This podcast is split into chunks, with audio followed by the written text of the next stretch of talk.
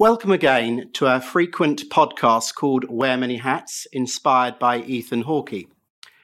Throughout the year, I, David Punter, the Business Development Director for Hawkey Cleaning and Support Services, shall be interviewing prominent facilities management and procurement subject matter experts across a range of industry sectors. It is these people with their wealth of knowledge and experience that will inspire the next generation of young professionals. Our objective is to share our guest stories and experiences to help motivate, engage, and inspire others into the industry.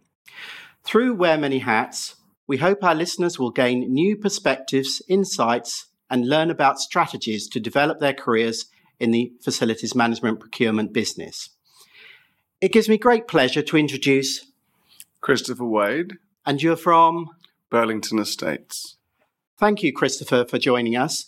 So, um, without further ado, I'd like to launch into some of my questions that I have for you today.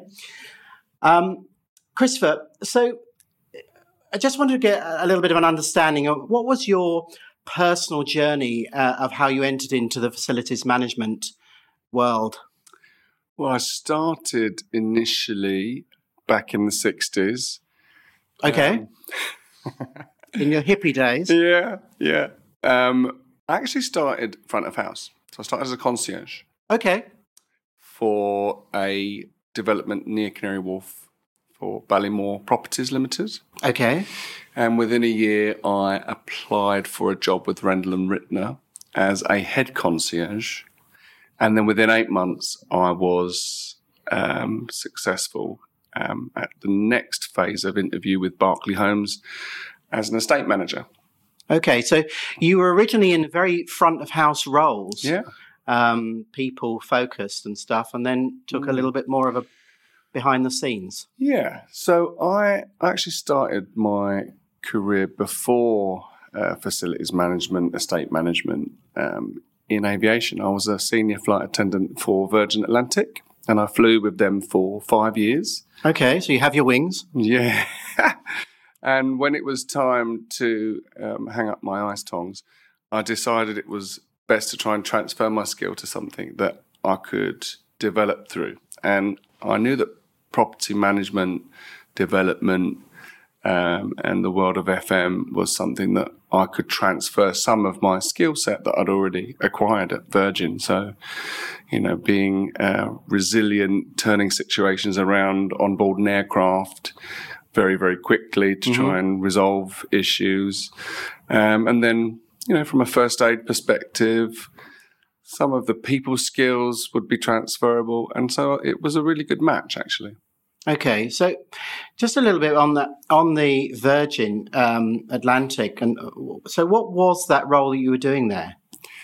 So as a as a senior flight attendant, I was responsible for the upper class cabin. Okay, I say responsible. So we're in good hands. um, I say responsible for. There is a something called a CSS, a cabin service supervisor, that has the ultimate control of that cabin. Okay. But the uh, senior team members only work in that cabin, so they look after all of those sort of high level um, clientele. Okay. Um, as an as an example, a return ticket back then um, to Los Angeles was ten thousand pounds. Right. In upper class. So that, I mean, you ha- you you were pretty special if you're up there, and, and it was a. And this was in the nineteen fifties. I don't uh, think Virgin were around then. Not sure even I know that. I, th- I, think I think it was just when the seven four seven probably oh, okay. had its test flight. Yeah. No, I, I started flying in two thousand and three. Okay. Yeah. And so then after that, you went to Rendall and Rittner. Is that right? Yeah. Okay. My, so my no, my first job was with Ballymore. Oh, for, Ballymore for one sorry. year, and then I started with uh, Rendall, literally a year after, I think, to the month. And it was a really, it was a really interesting transition from what I'd seen because Ballymore as a company, and I'm I have some interests there, so I'm not gonna, um, I won't say anything too bad. Lovely they, company, fantastic, fantastic freeholder. They they they did things their own way because by the time I got to Ballymore in 2008, I think it was, they were, you know, they're already huge. They'd redeveloped most of the Isle of Dogs, which is where I'm from, and um, lots of lots of East London actually. So by the time I got there, um, they were pretty established and they did things the way they wanted to. And it wasn't until I, you know, got my job with R and R and started working with real process. Okay. Um, looking at things from you know from a from a health and safety perspective, that I realised actually the practices back then, which I'm pretty sure Ballymore would probably hold their hands up to to some degree, were poor. Okay. Um, and I know I know over the years there's been a huge investment in that particular company from a health and safety perspective to up those standards. But that transition was was eye opening. So you really cut your teeth in um, Rendall and Rittner, which was a bulk part of your career. Is that right? Yeah, that's fair okay. to say. Yeah, I spent just under eight years at, at R and R. Okay, and I left and came back. Okay, and after you left and came back, where where where did you move um, then? So I spent a very short time. Um, I never, I never, I've never taken it off my CV because I, I think it's right to be open and honest. And um, it's it's a British landmark that I'm still, even though I was there for a short time, proud of. I spent some time with Battersea Power Station. Okay, which was before the days of the of Savills and whoever else has managed it in the last few years. It was when it was um, Battersea Power Station Development Company, so I worked for, oh, them, okay. for them directly as their phase manager, and I was managing at the time Phase One, which is Circus West. I know. Phase Two is the actual yeah. power station and I, I, I think I was there for just under six months.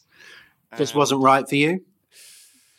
Um, it was a very it was a very different environment. I, it wasn't right for either of either party, if I'm honest, because my head worked in process, and at this point, I was already an associate of the Institute of Residential Property Managers. I had been at this okay. point, I think, for seven or eight years, and Battersea Power Station Development Company uh, was not a managing agent, but were trying to form one or working out whether they wanted to be one or, or to or to farm it out, which they eventually did to Savills. Okay. So that it was a very distasteful, sort of rocky time, and I was sort of at the forefront of that, trying to manage a lot of different parties, which is part of the job of FM generally and okay. management. I think it's fair to say is that uh, with with with anyone in, in careers, sometimes we make choices that we need to take some time and then uh, reflect on whether that was the right choice 100%. or not. I mean, this this is not a job interview, Christopher. so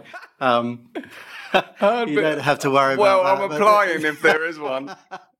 but um, I, I, just think that um, so after that stage, uh, I, I, think I understand what, what you're saying is that there, there, was, you know, you are dealing with a developing situation uh, of a mm. developer and stuff that, that wasn't quite there, and the systems weren't in place, and there was yeah. and, and there was there was quite a lot of pull in the wrong direction rather than the right direction, yeah, and probably another opportunity came up.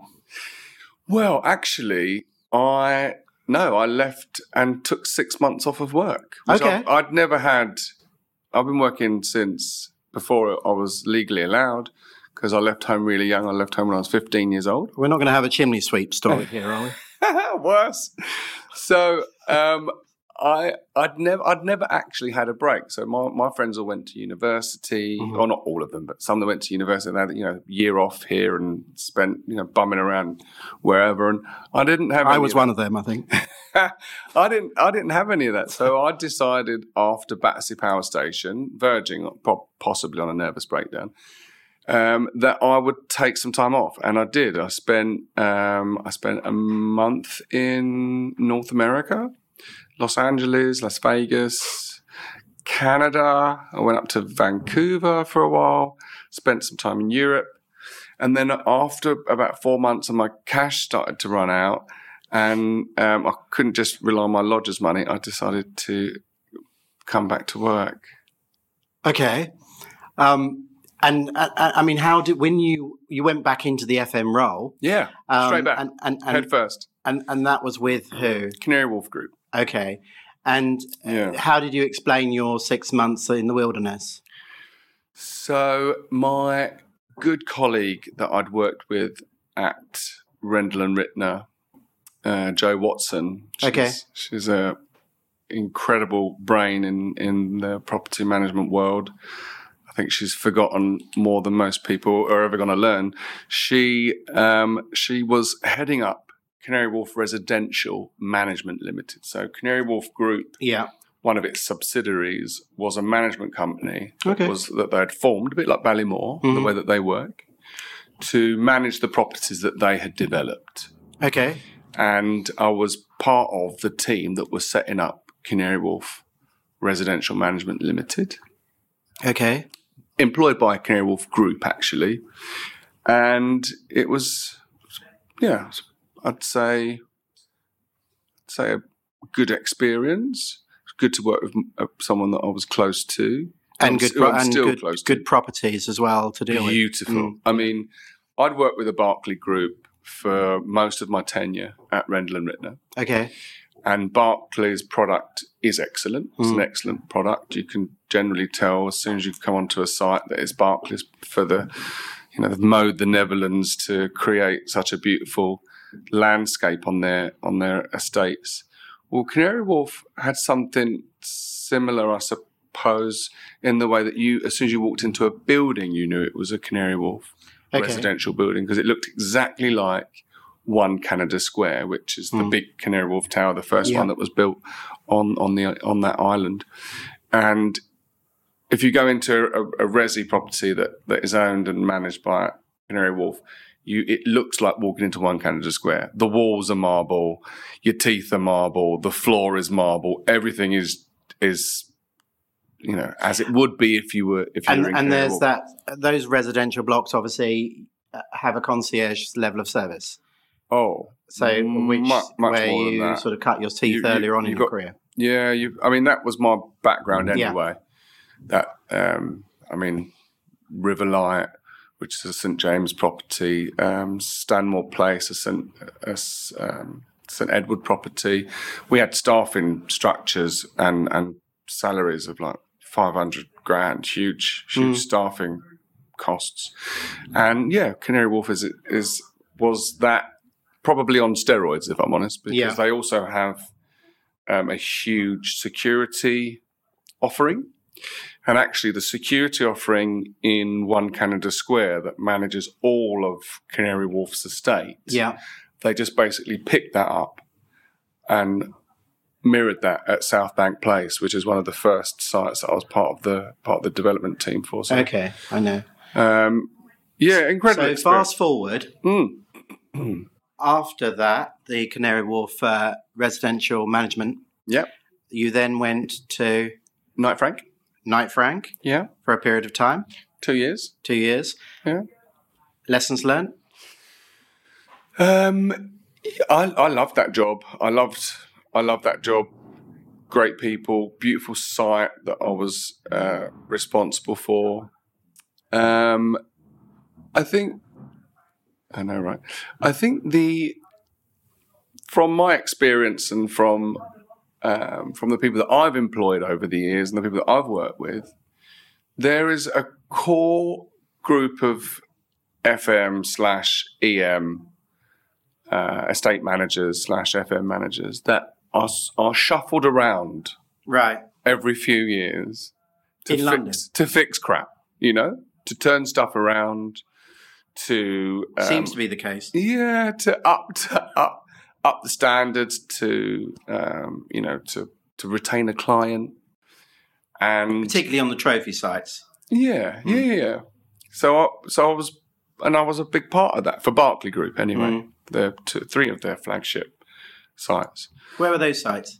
So St St Edward was Stanmore Place. So that was the Okay. first St Edward site. They've got one on. They've got one in Knightsbridge.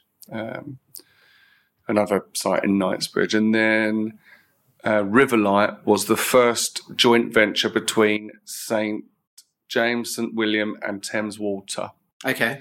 um, a Rogers Harbour and Stirk um, development. Beautiful, beautiful. But I don't know if you remember seeing the Pompidou in Paris Yes. with the, with all the Glass. external. Yeah, so it's the same the same architects. Um, and so that that was sort of my, I suppose, the blueprint for what I was going to to Do do, um, and to continue to do. And um, I don't I don't feel like I've, I've stopped. I mean, Burlington Estates. So now, present day at the Burlington Yeah. Estates. Um, fast forward, um, Yeah. you've been there since um, November. Um, Well, actually, I've been there Last- since March Ah, of last year, but in November, um, so eight months, similar to my Rendall and Rittner story. okay, So eight months after I was promoted to director. So from I was head of operations. okay. So you've been promoted whilst in there. Yeah, That's good. great.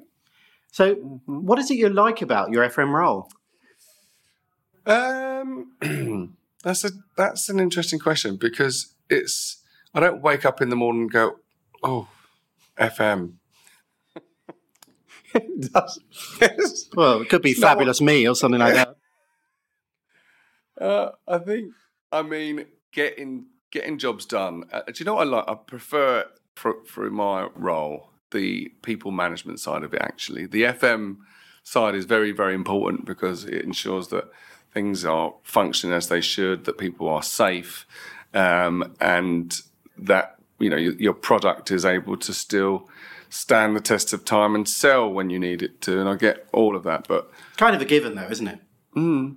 But my passion in this industry is is is the people, and it really it really is. At R and R, I was one of a small group that were empo- employed by the company, but managed with this particular project project by investor in people. Right. So I was an investor. I was an internal investor in people assessor, which meant that we had to get to gold, which we did within a year, and retain the gold.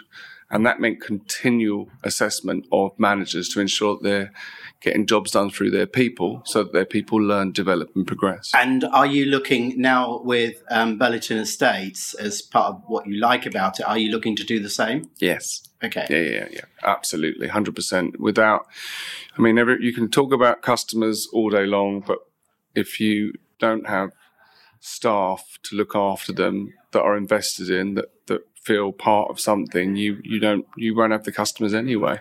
Indeed. Yeah. So, which skills um, do you think are required to do your job now? So I don't need you to come to me with bags of qualifications because I can teach you that or put you on the right track to ensure that you can learn, develop and progress. And that, that's what management is all about for me. I need I need the right attitude. And I think in this industry, the attitude is can do, will do, yesterday. Because, Okay. You know, th- this this constant uh, need to be in the front, especially with um, an industry that's ever evolving, ever changing. Um, you have to be you have to be on the front foot. Yeah, it's interesting you say that because um, Hawkey Cleaning Support Services have a sort of our mantra is hire for attitude, train for skills. Um, being that you know skills are almost a given, we can train them. Um, if the attitude is not right for that uh, particular candidate, we cannot train that. Yeah. It's got to be there. Well, I completely agree, and people that are listening wouldn't have seen my face light up when you when you said that because it's actually um, His my- face lit up by the way, for the listeners. It's my parent company. Um, it's my parent company's. It's one of their. Um, it's their ethos. Yeah, you you you can't. You can train anyone that comes with the right attitude, right? Correct. And the right attitude being that you know someone that actually wants to wants to do well, wants to apply themselves, has a a good sense of of people, understanding people. We get we're not. I don't that that attitude you can't train. I can give you all the tools, learning, development to do your job. I can't give you the right attitude. You're absolutely right, and I think that enthusiasm as well, um, you know, the spark in the eye and things like that, uh, uh, is something that uh, we also look out for in talent spotting individuals and, and things. So it's refreshing to hear that. So, Christopher, um, just going into a little bit, delving a little bit into your what is a typical, what does a typical day look like for you? Oh God. You can say a prayer beforehand, of course. there's, there's, a few prayers going on. um, I'll be completely honest on this podcast and say that I could be so much more organized. I have um, invested some cash in a really good tool to organize myself better. And okay, interesting. Haven't haven't, haven't even registered it yet after oh, okay. two weeks. um, so, well, it's a time management tool. It's uh, it's it's all encompassing. So you put everything into it, and it tells you how to. A bit like Outlook, then, really. A little bit like Outlook. It is. We're, I'm, we're I'm joking Google, with you. We're a Google company, so I, am not allowed to use Outlook. Um, so a, a, regular day, a typical would, day, yeah, a typical day would be. I always start every day with a morning meeting with my team. Okay, every single day of the week. Every single day. Okay. Yeah. Um, the only time I don't do one is if I'm not there. Um, it usually starts at nine o'clock. It sometimes is a little bit later than that, but it is. I go around the room. I want to see what you've got on your planner for the day. I mean, I'm all I'm, I'm great about looking at other people's organisational skills, just not mine, right? So I go around the room and I ask each individual, right, give me one task that you are going to smash by two o'clock. One task. And I don't want to hear, I've got window cleaners coming. I've got to send a note to all residents on dwelling. You can poke that one. Um, so I have that that bit of interaction. What normally happens then is as a group because so this is office based. This, this is in the office. yeah. no, this like is a, we're we're an operational company. We're we're in the office. We're okay. in the office or we're out on site. And um, what it does is we've got a really diverse group of people. Some that have been in the business forever, and some of them just starting out. And mm-hmm. together, that sort of melting pot of of um, support, learning, development. Sometimes it probably can be frustrating for us older ones, and sometimes mm-hmm. it's probably frustrating for the younger ones. But together we we get on really really well, and and by it's not I'm not calling people out. I'm giving them an opportunity to give us something that they're gonna smash at two o'clock. Because I'll be coming and asking them at two o'clock, but also an opportunity if there's something that they're not quite sure about, or there's a bit of legislation that, that, that, that you know that's that stifled them. It's an opportunity for everyone then to say, right, okay, this happened to me on my site and this is how I dealt with it. Okay. So it really gets the conversation going and it brings the team together because. How big's the team? Um, 25. Okay, so you've got yeah. takes almost morning to go through it. I usually waffle on for about half an hour. um, no, I mean it depends. It depends on the you know, it's it's a two way street. It's not well. It's a, it's, there's a twenty five way street. It isn't. It isn't about my just about my input. It's about what they need as well, and, mm. and it's a really good start to the day. I always can tell um, where people are as well, so I might know from that point who needs a little bit okay. more love, who might need a bit more support that day and and also depending on the item that they've raised, if you know, we we all might need to come together as a team anyway. If it's mm. if it's something that um, you know involves stuffing some envelopes, um, I'll get that sweatshop open. So, I mean, that's the the typical part of the morning. Yeah. So carry on in the rest of the day, the typical day. Yeah. So my my ethos as the director of Burlington Estates is that every leader of the business must have a portfolio. And okay. That, and that isn't me being cheap. Um, that is to ensure that we are leading by example, mm. uh, that we're setting the tone, and that you have a blueprint of what is what looks like good management. What does what are the facilities doing on that site? How does that look? And so you can say to your your younger guys, or some people that are struggling, or people that are still learning, they're on their you know they're on their learning development ladder. This is what good looks like. Okay. And only the leaders of the business will will will be able to really deliver that. Well, I say that there are some some kids in my in my company that are exceptional. Okay. Um, but that's that's that's so that's the business model for me.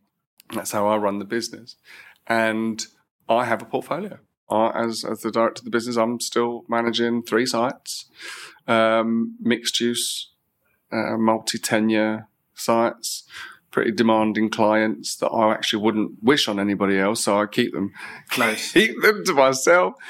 um, it will consist of me doing some of that. So Okay. I'll, I'll have to do some some admin, whether it be speaking to my contractors, being on site. I'm I'm managing as as any other FM, PM, EM would be, leading by example, Good. ensuring that that jobs get get done. So Hmm. there's a bit of that in the morning. Um, I always have some time for new business during the day. So, Okay. yeah, um, I have a team of um, new business people as well, but I'll They're separate from those portfolio people. no, Oh, okay. They're within it. yeah, Okay. and that, that's the other thing. I mean, leaders of the business and anybody else, you need to know what's going on in the industry. Mm. I can't have you some satellite person that only airlifts in when they when they fancy it. Right. You need to live and breathe um, what's going on, and you know, and actually, as twenty third of January shows you, legislation is changing all the time. Very much so. You need to be on, you know, on the money. On the money, absolutely. So, what would you say to um, someone uh, by way of advice? Um, and bearing in mind that obviously you've got younger members of your team and you know good uh, uh, also some people that have been there some time. So, what would you say by way of advice um, for someone who is starting their career off in facilities management? Do it. Absolutely. Don't Okay. don't hesitate. It's a But how would they start? it's a rewarding it's a rewarding career. Um, there are there are several avenues in. Um, one plug that I think probably would be a good point, as you're asking, is I sit on a board with um, a gentleman called Dominic Rossi, the owner of PMR and Verto. Okay. The board is called DEMA, Development Estate Manager Association. So a little bit like IRPM, but not just for property managers. This is specifically for estate um, FM managers. We we have not launched yet, but we've been working on this project for three years. Okay. We've just finished. Taking a while. Yeah, well, there's a lot. There's a lot to. There's a lot that's gone into this. So Okay. it's a platform of learning and development, um, but it's also an accreditation, um, and it's an NVQ. So there's a. This isn't something that we could have pulled out in a couple of No, months. of We've been working not. on this for a long time. I was being rather flippant there, um, but uh, so a, No, I like the flippant. a, a pla- But, but it, it has been it's been a labour of love, if I'm honest with you. I mean, I've been there from the beginning as one of the founding directors with Dominic. We have uh, three other industry professionals as well that that are FM slash EM. What else have we got? Um, another FM. Yeah, it's it's it's an opportunity for some real structured learning development, and then at the end of that, an accreditation an through accreditation. NVQ. So if when would that be? If our listeners were interested in that, Yeah, when would that be launched? we're hoping to launch by the end of this year. Okay. We, we're backed by ARMA, so it'll be a, it'll be com- an ARMA conference at Yeah. some point this year. We have just recently finalised all of our um, uh, all of our learning and development platform, i.e., I mean the, the standard operating procedures. It's as yeah, massive, huge, and we've gone right through from, you know, your your bones of your FM, i.e., your your maintenance, your PPM, when that should be done, equipment, pieces of kit, right through to Section Twenty consultation. So we're Okay. not we're not missing anything out. It's a huge piece of work, huge piece of Mm. legislative um, work in there as well. We're not. We don't want to. We didn't want to over. We actually um, approached IRPM in, in the in the beginning of this three years ago, and they said no. Okay. They almost laughed at us, and we were like, "Look, the pro- the problem is there is no route in for someone that's coming in from the facilities, the estate side. There is no route, route in. Yeah, there are some qualifications out there, Mm. but nothing really that." That the IRPM have done for property managers, as an example, as a, as a you know, So you feel this is giving something back? Hugely, yeah. And you know what the the gentleman that has um, that put all of our training uh, learning development material together. Um, he has spent five months solidly writing this, and the reason Who's funding it then? PMR, Okay. yeah, and the reason why he agreed to it because he's actually retired. We he was a he was a director for Cushman and Wakefield, a H&S director.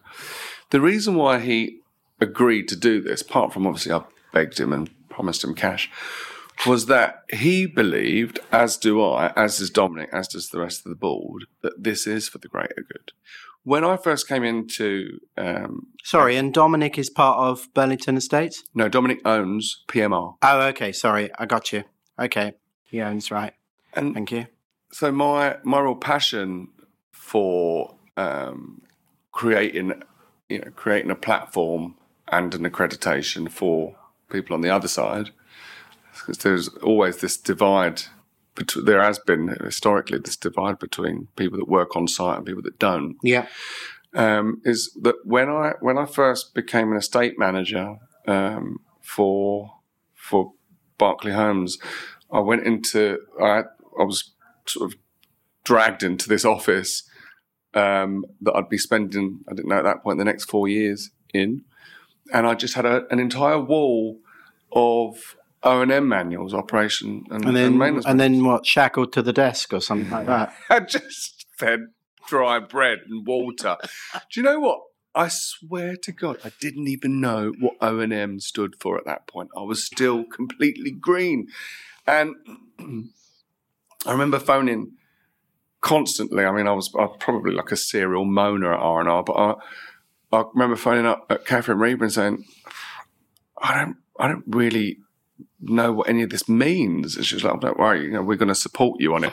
But because I was in Stanmore, no one bloody came to see me. So I didn't, I didn't have that level of support actually. What I Mm. did have was a really supportive client. And that's why I ended up with this, this long Berkeley relationship. Okay. Actually, I, I, um, I was really, I mean, the, the investment from Mike MacGyver at the time, um, I think it was operations director, who was based on my site because it was it was phased, it was still being developed, and this was his site. He was incredible. He um, he'd call me every day, and this was a, an ex-military guy, quite scary and reputational. Stand to attention. Yeah. and his reputation at Berkeley's was scary. I mean, he Mm. was he was one of those Berkeley's guys that would, would shout shout at people. But he was brilliant with me. He'd, he'd call me every day. He'd, if he was on site, he'd come in and we'd have, you know, he'd, he'd me through O and M's and the extraction of H and S and all of that stuff. Like I just, I just wouldn't have, I just wouldn't be sitting here without Mike MacGyver. Well, it's interesting you say that because we, I think we we interviewed um, someone fairly recently that came through uh, via a military background, but actually was a very much a people person as well. Um, so, I mean, it's, interesting that, uh, that that you mentioned that. Just moving on a little bit here is that what um, do you think um, is the next big thing in procurement or facilities management services that suppliers like us, for example, need to look out for? I, I mean, the big, the hot potato at the moment across the industry, in whichever part you're, you know, windmilling in from, is um, building safety. Okay. I, I just, I can't stress it enough. I mean, and as a managing agent, um, the responsible person and what has come down from recent legislation on the 23rd of January of this year and what's coming down in the future, everybody needs to be on top of this because everybody is responsible. And this more this is more on the residential facilities management side as a No, result of the Grenfell no. situation. I mean, Grenfell is, is I mean, part, part of the act is actually named after the, Mm. the, the incident. So we, we're not getting away from it. But no, I mean, it's, it's right, right across FM. okay, okay, and um, another sort of question I've asked people is that with the advent of uh, obviously since COVID and the online um, the, the advent of online meetings with either Team or Zoom. Do you feel that this has affected the way that uh, the way strong partnerships with suppliers can be fostered? I would say yes for at the time, but as a business, um, Burlington Estates, and my parent company, Dexter's, uh, we are first of all, first and foremost, operational. We're on site. We're doing, you know, we're with our contractors, People facing. very much so. Um, and also from Dexter's perspective, I- I mean, you have it's really difficult to sell a flat or rent a flat without you actually showing people around. So I get it from their perspective, but from our, our perspective too, where it is a very, it is very much a human environment. Okay, but do you have sort of teams meetings with your team that are out and about because they, you know, hybrid work working or whatever, or do you prefer them to come in?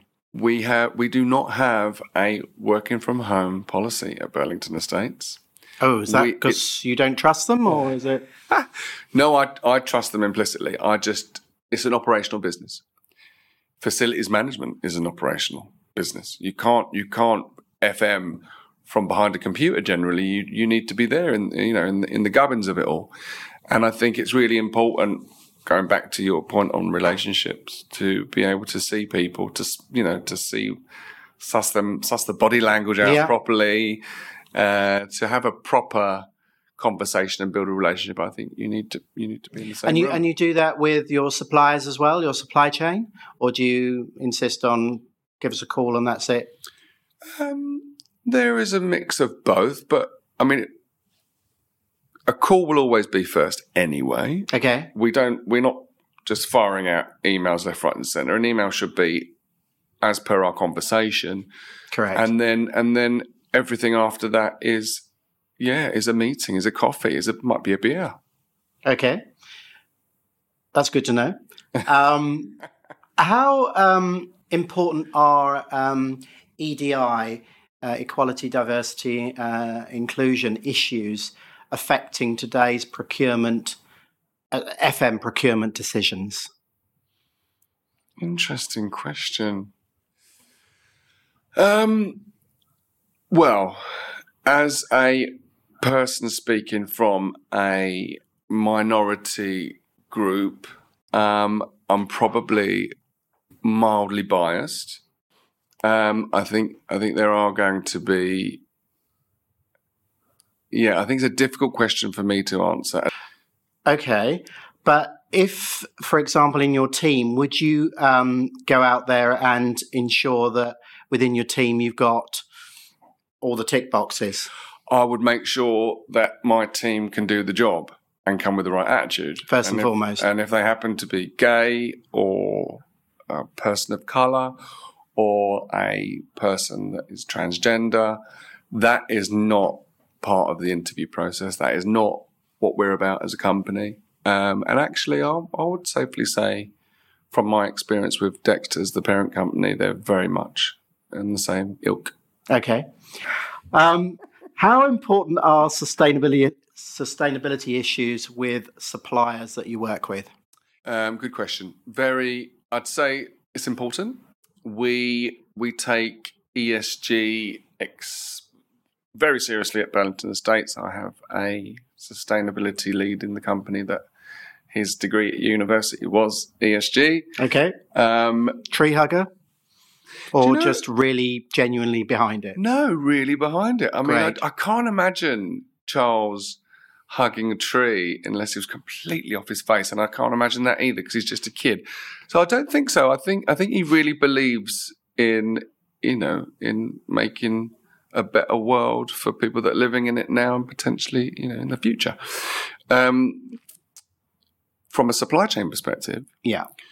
we there's a there's a whole ESG piece that we're building at, at Burlington Estates, and what I would say is um, a big piece of our relaunch, which is going to happen in Q3 of this year, will be based around um, being more sustainable and actually promoting that as a managing agent, which is pretty difficult because it's not our money. We're not Grosvenor Estates. We can't spend a load of cash without it being fair and reasonable and Yeah. having real reason to actually spend the cash. But what we can do is say, look, this, and with Charles's help as, as our ESG sustainability manager, this is what your estate could achieve in said time. Okay. This is this is actually where, and from a cost perspective, this is how we can reduce costs from us, as, you know, and be sustainable.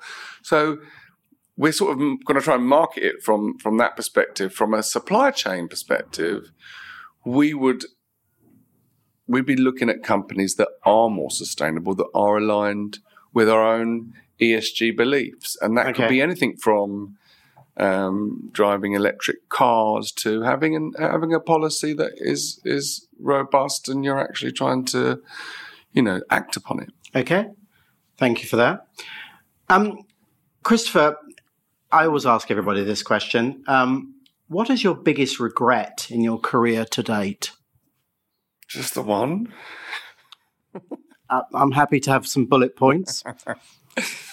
um, the thing is, regret is regret is a really strong word, and I think I reserve it for really bad stuff that I've done. Um, not there's no no admission to any guilt there, but what I would say is um, the decisions that I made in you know in your career. I'm if we were about. talking about FM exactly, um, the decisions that I made have have had some in some way positive impact or um, brought about change or I've learned and developed from.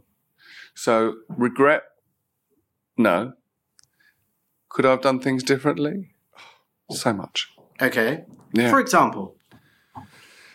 Um, I I'm pretty good at gen- I mean, not blowing smoke up my backside. I'm pretty good at identifying when I've done something wrong and making it right. I think that is if I've got no other qualities, that's the one that I'd be most proud of anyway. Um, and I've made a few bad decisions over the years, for sure. I've done some things that I could have that could have been different, and I think such as well, Battersea Power Station. Yeah, I was going to ask you about that. Of course. Yeah, Battersea Power Station. Um, I think. I think there was obviously. I mean, I'm only looking at it from outside the box, as it were. But I think there was a situation where obviously you went into that particular role, but then something things happened and stuff and whereby you needed time out to reevaluate and you know reset the start button Absolutely. maybe i'm right i don't know I'm no you sure are you are i mean six months out of work when i'd never i'd never you but know, in Las I'd... Vegas was probably quite nice. we, what, what happens in Vegas yeah. stays in Vegas. I, I um, We'll, yeah. we'll have another separate podcast for that one. the Vegas Diaries. I'm looking forward to that. Uh, I'd say, yeah, uh, there was. I'd spent a, I'd spent a long time at R and R, a very happy time at R and R. You know, of course, there were moans. I moaned a lot in the early days, which is part of why I'm passionate about DEMA and helping people on that side of the fence to be able to learn and develop and mm. progress. Um, of course, in moaning, then I did a lot of moaning. I did. I did a lot of moaning. Uh, Catherine Reaver, Richard Darver, D- Duncan, Matt, they'll, they'll tell you I was chief chief whip when it came to moaning, but it was it was for the right reasons. Mm. You know, we we changed things, and actually going from um, R and R to DEMA or working with DEMA in the later years, part of why I was approached by um, Dominic Rossi was because I'd um, written with what one of my uh, colleagues in operations, I'd written an SOP manual. Oh, okay. Um, uh, it was more than 400 pages, I think 35 SOPs with associated documentation. And the, the only other product that was out there at the time was something from, um, trying to think of the managing agent. It was an internal, it was an internal document by one of our competitors. Uh, might have had a little peek at some of those pages. Uh, so it's probably best that I don't mention the managing agent, even though I can't remember what their names were anyway. But it was it was this robust document. Took us about a year to produce from start to finish. Um, it went through, as as you can probably imagine, in, from R and R's you know perspective, it went through director after director after board after board after board before we got final approval on it. And then it was down to myself and my colleague Amanda Jones to then roll that out. And we rolled that out to over a thousand colleagues across the business, right across the country as well, up and okay. down the country.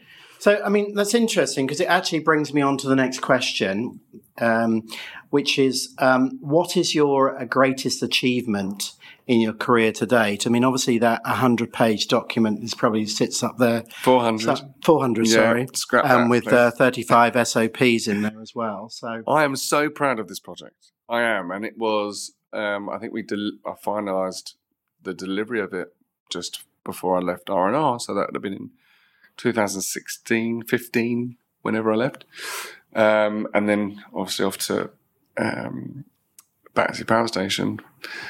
Wow! Wow! Wow!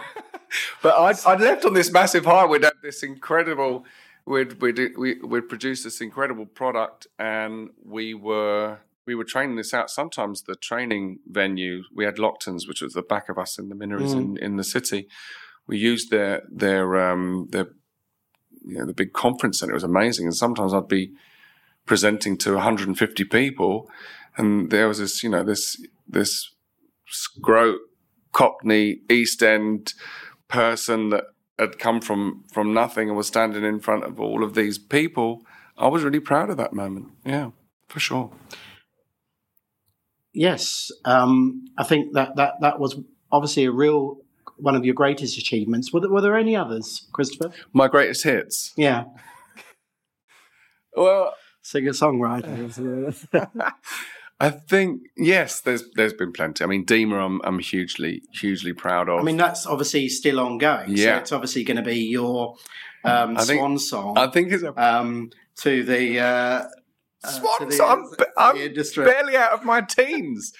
Um, I would say, yeah. I mean, the SOP project that, that you know. That But you I'm didn't so get to keep of. that, though, did you? I did not get to keep it. I still uh, see it on the shelves of of estates because every Okay. every manned estate has to have one R and R, and if it's an unmanned estate, the PM has to have one on their desk. So it is it's, it's a full everything anything SOP related R and R site or head office is in that manual. Okay.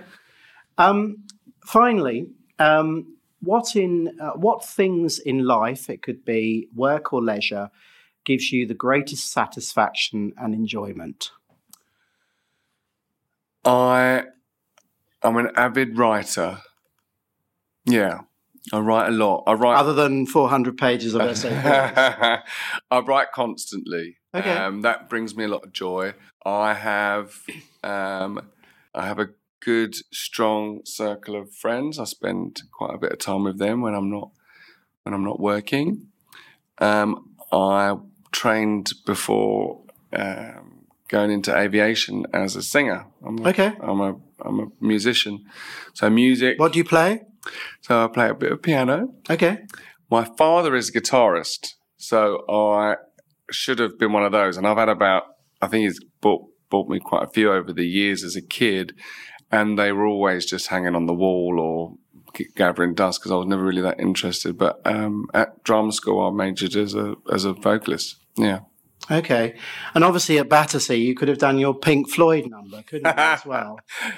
I could have done actually. Do you know what the thing is? I was poached. I just want to. I just want to put that one. I was. I was sort of headhunted for Battersea Power Station, and I went through the the most rigorous um, interview process. I think I interviewed four or five times, and Mm. it wasn't just me and a friend or me and someone. It was a panel of people. Um, and yeah, so I know we. I've sort of gone back to it a few times. I'll probably need to speak to my therapist about it on Saturday. But I, um, it was it, it was a strange sort of jolt in the middle of a very successful at the Mm. time career. Yeah, Well, thank you very much for that, uh, Christopher. Um, ending That- on a high note. that uh, ending on a high note. Um, that that brings us the um, to the end of our um, episode of Wear Many Hats, and uh, I, I think we've we've found it uh, both interesting to listen to, and we'd like to thank you, Christopher, for taking the chair today. Um, it has been both uh, thought provoking, engaging. Um, and we welcome our listeners' uh, support and uh, any feedback from them. Thank you once again, Christopher. Much appreciated. Thank you. It's been an absolute pleasure. Appreciate it.